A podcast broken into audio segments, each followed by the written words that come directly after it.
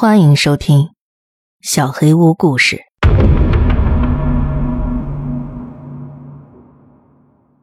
眼中的头发，番外。医院里经常谈论他。每个病房都有自己的传奇故事。急诊室有个男子在一场绝对不可能幸存的事故中活了下来。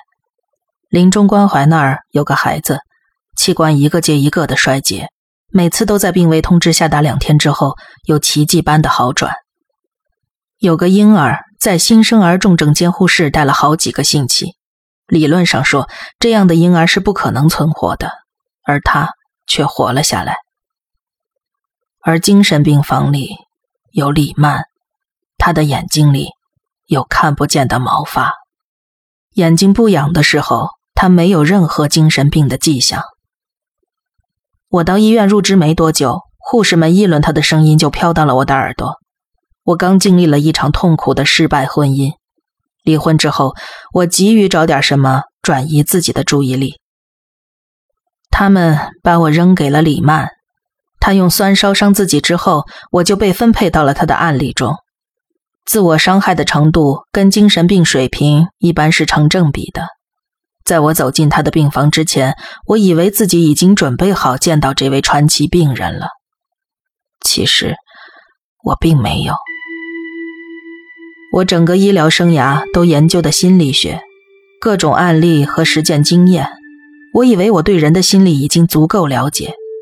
我曾经看见过好多次自己造成的酸烧伤，但没有像李曼这样的。她还那么年轻，你还是能看得出的。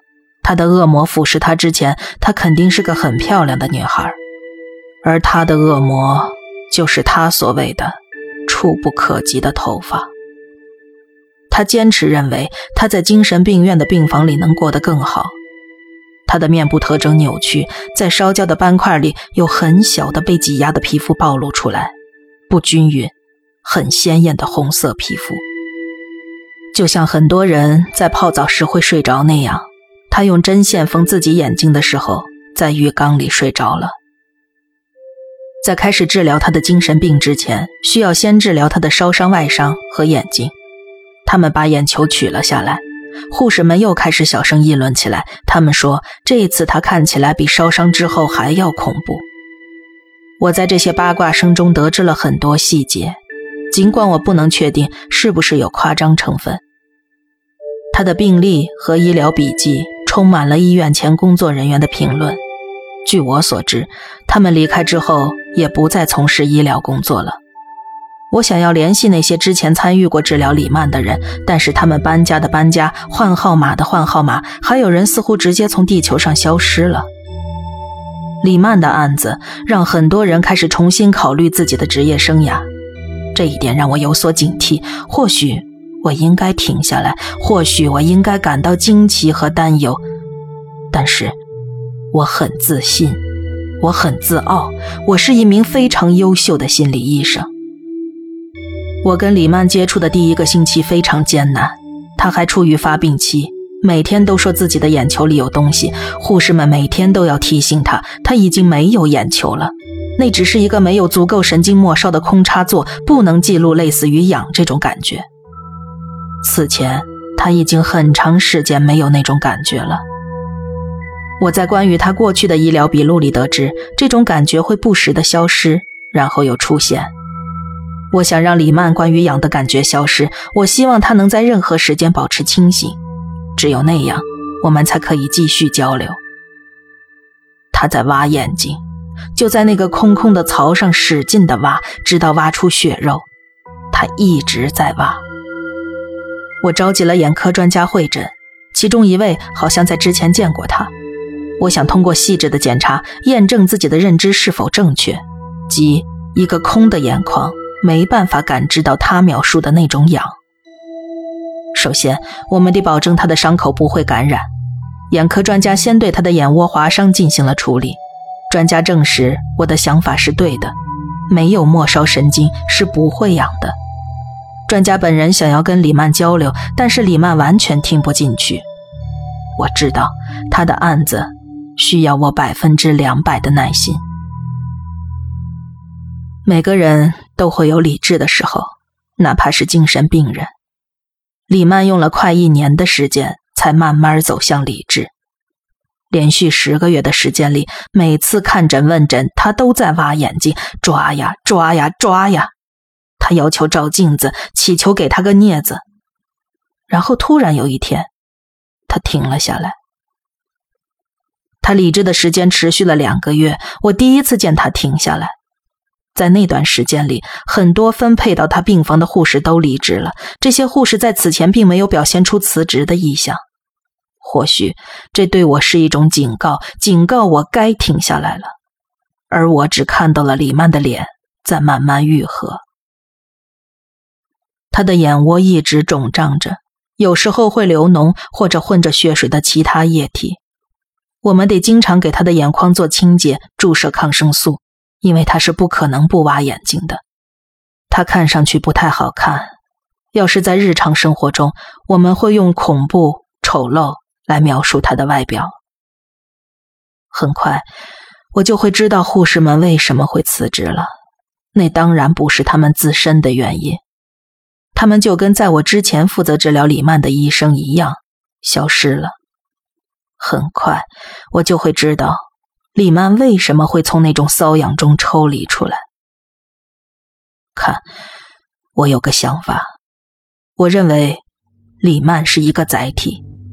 他可能掌握了一些我们尚未诊断和研究的可怕疾病的关键。本来大家都认为他是个疯子，但现在我不再那么肯定了。嗯，我有个想法：当李曼理智的时候，她的瘙痒停止了，而我开始发痒。我想，或许是我离这个案子太近了；我想，或许是我累了；我想，这两件事情。完全不可能联系起来的。然而，他们是有关联的。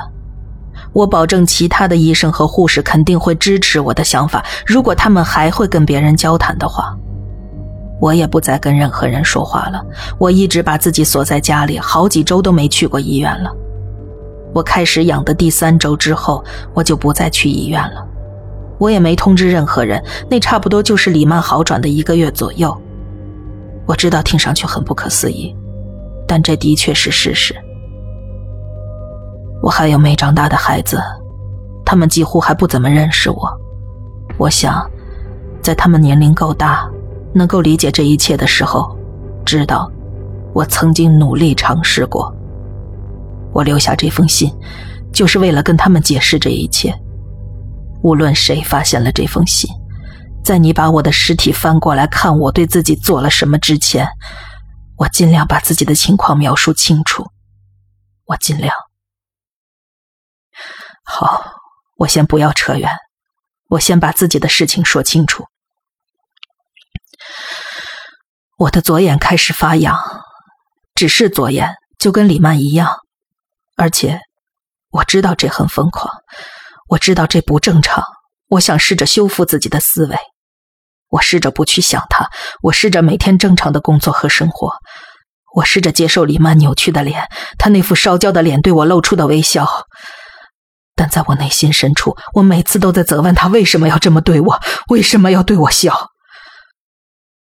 我希望他没有看出来我内心的想法，我希望他的情况能稳定一些。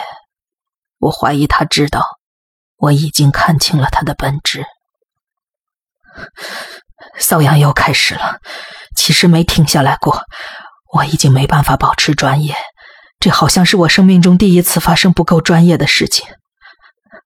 看，我一直很专业，我一直很聪明，头脑清醒，而现在我是一个口吃。我一直在重复自己的话，我不够专业，我像个疯子一样，我像个疯了的傻子。半瞎了的疯傻子，我自己的事件发生在几天之前。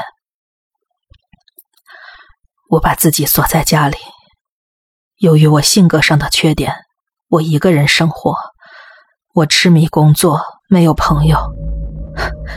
感谢他妈的李曼，我没有工作。瘙痒太难受了，太太太难受了。我知道李曼为了逃避他都做过些什么，我不能让自己也变成那样。我不打算抓他，我不能抓他，这一点我很清楚。我把左手伸进一副滑雪手套里，用胶带捆了六七次，捆成了很厚很厚的实心灰色，看上去透不过任何东西的实心灰色。然后我笨拙地捆绑了右手，可能也就捆了三四圈，不过应该够了。感谢我前妻对电视剧的痴迷，以及他对智能电视的高要求。当我沉迷工作的时候，一直没研究过这东西。我现在明白它的神奇之处了。我不需要用手操作遥控器，用声音和几个关键词就可以找到我想看的节目。用电视节目分心几乎没什么效果。我又坐回了办公桌旁边，桌下的小太阳让房间慢慢温暖起来。我想找一些文案资料，我想看看有没有相关的旧案例，刷新一下我的医学知识。我不能坐以待毙，我得为自己做点什么。但是，我没办法翻看这些文件。随着我越来越沮丧和烦闷，眼睛也越来越痒。随着瘙痒的增长，我保持理智和清醒的能力消失了。我再也不能控制自己了。我把腿抬到桌椅的边缘，然后猛地抬头，在粗糙的牛仔裤上来回摩擦我的眼睛。最初带来的缓解简直就是久旱逢甘霖。我不停地在膝盖上拖动眼睛，最后开始有灼烧的感觉。在这种灼烧的疼痛之下，无论我怎么摩擦，摩擦多久，都是痒。我开始大叫。我不知道什么时候开始叫，或者我叫了多久，但是我生平第一次歇斯底里的大叫，就跟李曼向我描述的一样。他曾试图让所有人相信他说的话，他说的是事实。他已经把羊给了我。最后，我不再在脏兮兮的牛仔裤上睁着眼睛摩擦，我把满浸着泪水的眼睛转向了小太阳。我知道我必须这么做，我不得不遵循李曼的脚步，除掉这个该死的眼球。眼球是个障碍，我得摆脱它，才不会再痒。